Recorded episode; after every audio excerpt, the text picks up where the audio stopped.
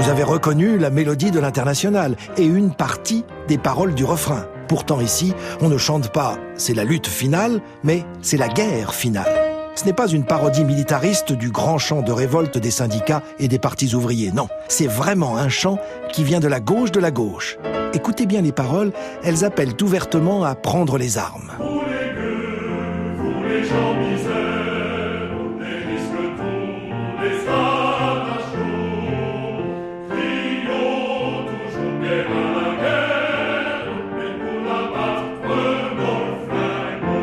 Ce texte paraît le 5 août 1914 dans le journal La Guerre sociale et il est signé par Montéus, le chansonnier humanitaire. Montéus, c'est un personnage majeur de l'extrême gauche qui a souvent eu affaire à la justice, notamment pour des chansons violemment antimilitaristes et pacifistes. Eh bien, dans les premiers jours de la guerre, Montéus appelle ouvertement sa famille politique. Il cite nommément les anarchistes à prendre le flingot, oui, le fusil, c'est-à-dire à accepter de bon cœur l'ordre de mobilisation générale et revêtir l'uniforme de l'armée française.